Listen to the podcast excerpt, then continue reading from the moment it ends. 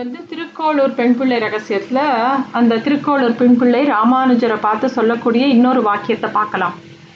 இருமிடறு பிடித்தேனோ செல்வப்பிள்ளையைப் போல அப்படின்னு ஒரு வாக்கியம். இதுக்கு உண்டான அர்த்தத்தை பார்க்கலாம். ராமானுஜரோட காலத்தில் ஒரு சோழ மன்னன் இருந்தான். அவன் வந்து தீவிர சிவபக்தன். சைவ சமயத்தை பின்பற்றின்னு வந்தான். அவாளுக்கு ஒவ்வொரு சமயம் பிடிக்கும். அவாவா ஒவ்வொரு விஷயத்த பின்பற்றுவா. ஆனால் பக்திங்கிறது ஒன்று தான் ஆனால் இந்த சோழ மன்னனுக்கு அந்த ஞானம் இல்லை. அவன் வந்து ராமானுஜரை வந்து சைவ சமயத்துக்கு மாற்றணும் சிவன் தான் பரம்பொருள்னு அவர்கிட்ட கையெழுத்து வாங்கணும் அப்படிலாம் அவன் யோசித்தான் அதுக்காக அந்த ராமானுஜரை தேடிட்டு ஆள் அனுப்புகிறான் அப்போ வந்து ராமானுஜரோட சிஷ்யர்களுக்கெல்லாம் வந்து ரொம்ப வருத்தமாயிடுது. ஏன்னா அந்த சோழ மன்னன் பொல்லாதவன். எங்கேயாவது அவரை துன்புறுத்திட்டா என்ன பண்ணுறதுன்னு சொல்லிட்டு அவரை வந்து ஸ்ரீரங்கத்துலேருந்து கிளப்பி வேற ஊருக்கு போக சொல்லி அவரை ரொம்ப கட்டாயப்படுத்தி அனுப்பிச்சுட்றான். அவரும் அந்த ஸ்ரீ அவரோட சீடர்களோட பேச்சை கேட்டுன்னு அவரும் கிளம்பி போகிறார் கிளம்பி கர்நாடகத்தில் வந்து தொண்டனூருக்கு தாண்டி திருநாராயணபுரங்கிற ஒரு கோட்டைக்கு செல்ற போகிறார் அங்கே போய் தங்குறார். அன்னைக்கு ராத்திரி திருநாராயண பெருமாள் வந்து அவரோட ராமானுஜரோட கனவுல தோன்றி சொல்கிறார் இங்கே திருநாராயணபுரத்தில் இருக்கிற ஒரு திருக்குளத்து பக்கத்தில் ஒரு புத்து இருக்குது அந்த புற்றுக்குள்ளே தான் இருக்கிறதா சொல்கிறார் மறுநாளே கிளம்பி ராமானுஜர் அங்கே போய் பார்க்குறேன் அந்த புத்து கீழே இருக்கிற மண்ணை தோண்டி பார்த்தா அங்கக்குள்ளே இருந்து பெருமாள் வரார் வெளியில். அதை கொண்டு வந்து அங்கே ஒரு திருக்கோயிலில் அந்த பெருமாளோட மூல மூர்த்தியாக ஆகம சாஸ்திரப்படி பிரதிஷ்டை பண்ணுறார் ராமானுஜர். ஆனால் அங்கே இருக்கிற உற்சவ மூர்த்தியை காணும். மூலமூர்த்தி மட்டும்தான் கிடைக்கிறது. ரொம்ப கவலைப்படுறார் ராமானுஜர். எங்கே இருப்பாளோ எங்கே இருப்பாரோ அப்படின்னு சொல்லி. அதே மாதிரி திருப்பியும் க கனவுல வந்து சொல்கிறார் பெருமாள் நம்முடைய உற்சவ மூர்த்தியான ராமப்பிரியன்னு பேர் அந்த உற்சவ மூர்த்திக்கு அவர் வந்து டெல்லியில் இருக்கக்கூடிய ஒரு துருக்கிய ராஜாவோட அரண்மனையில் இருக்கார். அந்த காலங்களில் நிறைய முஸ்லீம் படையெடுப்புகள் நிறைய படையெடுப்புகள் வந்தது நம்ம நாட்டில் பாரத தேசத்தில்.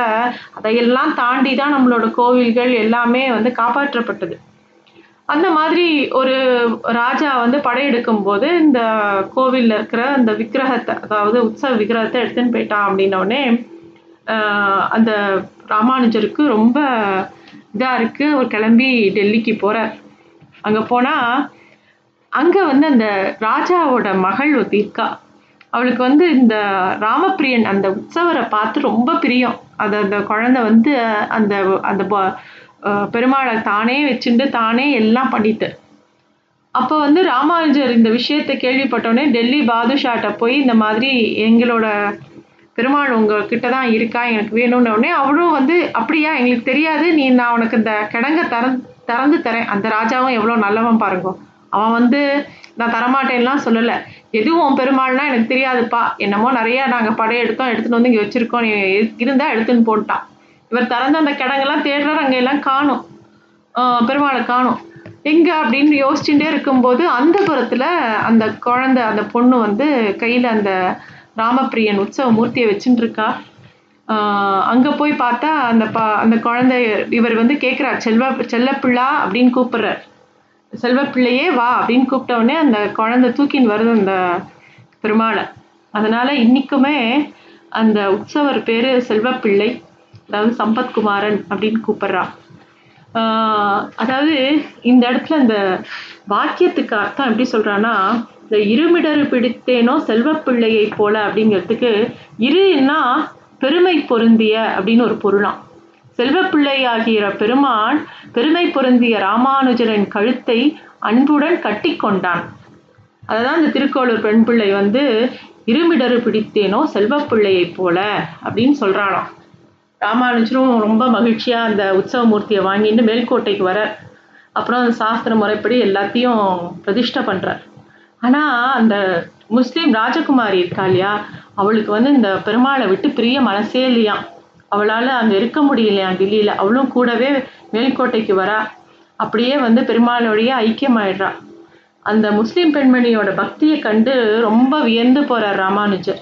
அதனால திருநாராயண பெரு பெரும் புறம் பெருமாளோட பாதங்களுக்கு நடுவில் அந்த பெண்மணியோட விக்கிரகத்தை வச்சாராம் நிறுவினாராம் இப்போதும் நம்ம போனால் துலுக்கநாச்சியாரோட விக்கிரகத்தை பெருமாளோட பாதத்தில் நம்ம தரிசிக்கலாம்.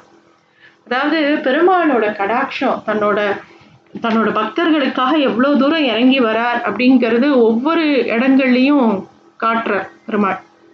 ராமானுஜர் கா படிக்கிற காலத்தில் அதாவது அவர் வந்து காஞ்சி பக்கத்தில் இருக்கக்கூடிய திருப்புட்குழி அப்படிங்கிற ஊரில் யாதவ பிரகாஷர் அப்படிங்கிற ஒரு பெரிய வித்வான்கிட்ட வந்து சின்ன வயசுலேருந்து பாடம் கற்றுக்கிறார் வேதத்தில் சில பகுதிகளை குரு தப்பாக சொல்கிறார் அப்படின்னு தோணித்து ராமானுஜருக்கு அதுக்கு அவர் பதில் சொல்லவும் அதனால் ரொம்ப கோவம் வந்துடுறது யாதவ பிரகாஷருக்கு. அவருக்கு ஒரு மாதிரி ஈகோ வந்துடுறது. அதனால வந்து ராமானுஜரை வந்து எப்படியாவது ஒரு கங்கையில் போய் கங்கை நதியில் போய் மூழ்கடிச்சிடணும் கொண்டுடணும் அப்படின்னு யோசிக்கிறார். அப்போ வந்து சீடர்களோட வடநாட்டு யாத்திரை போகலான்னு கிளம்புற குருவோட சதித்திட்டத்தை வந்து கோவிந்தர்னு சொல்லிட்டு ராமானுஜருக்கு ஒரு ராமானுஜர் மாதிரியே அதாவது ராமானுஜரோட சித்தி புள்ள அவரும் வந்து அந்த குரு கிட்ட தான் படிக்கிறார். அவருக்கு தெரிஞ்சுடுறது அதனால ரகசியமாக ராமானுஜரை கூப்பிட்டு இந்த மாதிரி வாலாம் யோசிச்சுட்டு இருக்கா நீங்கள் கிளம்பி போங்கோன்னு ராமானுஜரை தப்பிக்க வச்சிடுறார். இந்த கோவிந்தர் தான் அப்புறம் பிற்காலத்தில் ஒரு பெரிய ஆச்சாரிய புருஷனா எம்பார்னு மாறுறார் கோவிந்த பட்டர் தான். இந்த ராமானுஜர் வந்து நடுவழியிலேயே ரகசியமாக ரகசியமா தென்னை நோக்கி தெ தென்னாட்டை நோக்கி அதாவது காஞ்சியை நோக்கி வந்துன்னு இருக்கார் அவருக்கு பாதி தூரத்தில் காஞ்சிபுரம் கிட்ட வரார் வரும்போது அவருக்கு வழி தெரியல. அப்போ பெருமாளை நினைச்சுக்கிறார்.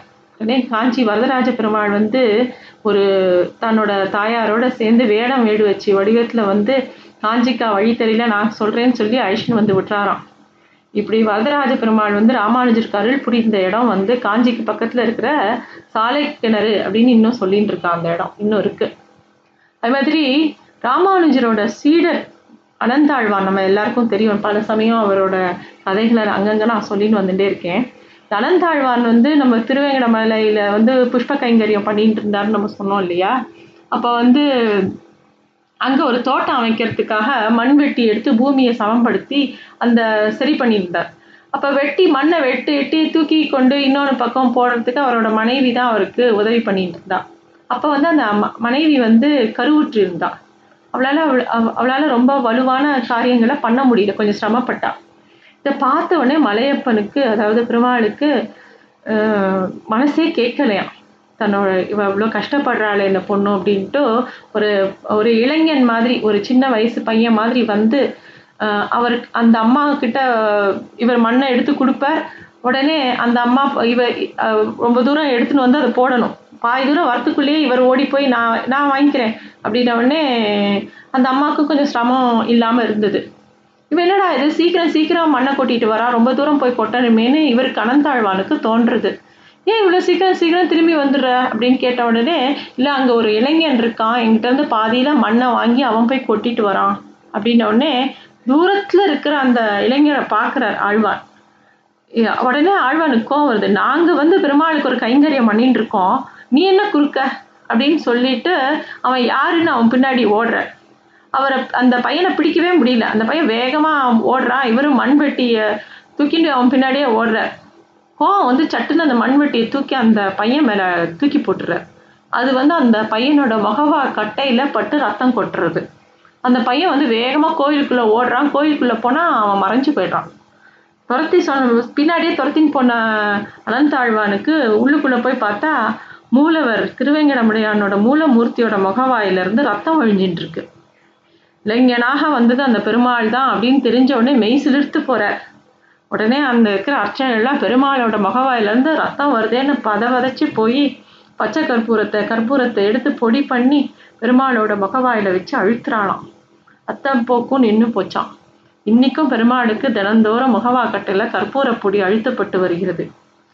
இதுதான் பெருமாளுக்கு பிரச பெருமாளோட பிரசாதமாகவும் எல்லாருக்கும் கொடுக்குறா இது மாதிரி பெருமாள் வந்து நம்ம அர்ச்சை அவதாரம்னு நினைக்கிறோம். எல்லா இடங்கள்லையும் பெருமாள் தான் இருக்கோம் இருக்கேன் அப்படின்னு சொல்லி நமக்கு வந்து தன்னோட அன்பை வெளிப்படுத்திகிட்டே இருக்கார்.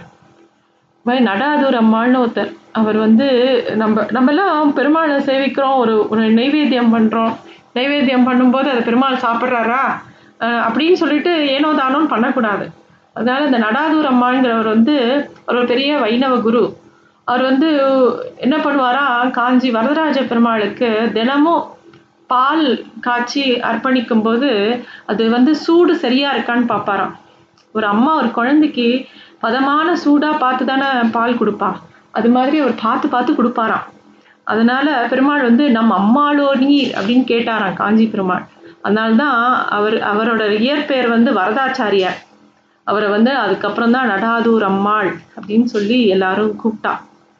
இது மாதிரி பல சம்பவங்கள் வந்து பெருமாள் வந்து தன்னோட சிஷ்யாளுக்கு பக்தாளுக்கு எவ்வளவோ விதத்தில் தன்னோட அருளை புரிஞ்சுட்டே வரார். இது மாதிரி நம்ம சொல்லிகிட்டே போகலாம் நிறையா கதைகள்.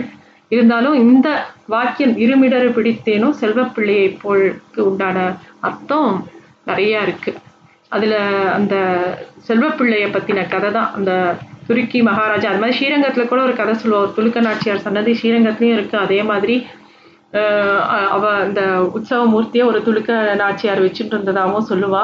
இப்பயும் ஸ்ரீரங்கத்துல வந்து அவ ஞாபகார்த்தமா ஸ்ரீரங்கம் பெருமாளுக்கு வெண்ணையும் ரொட்டியும் காலங்காத்தால சமர்ப்பிக்கிறான் நிறைய கதைகள் இருக்கு. ஸ்ரீரங்கத்தை பத்தி சொல்லணும்னா அது தனியா நிறைய சொல்ல வேண்டியிருக்கு.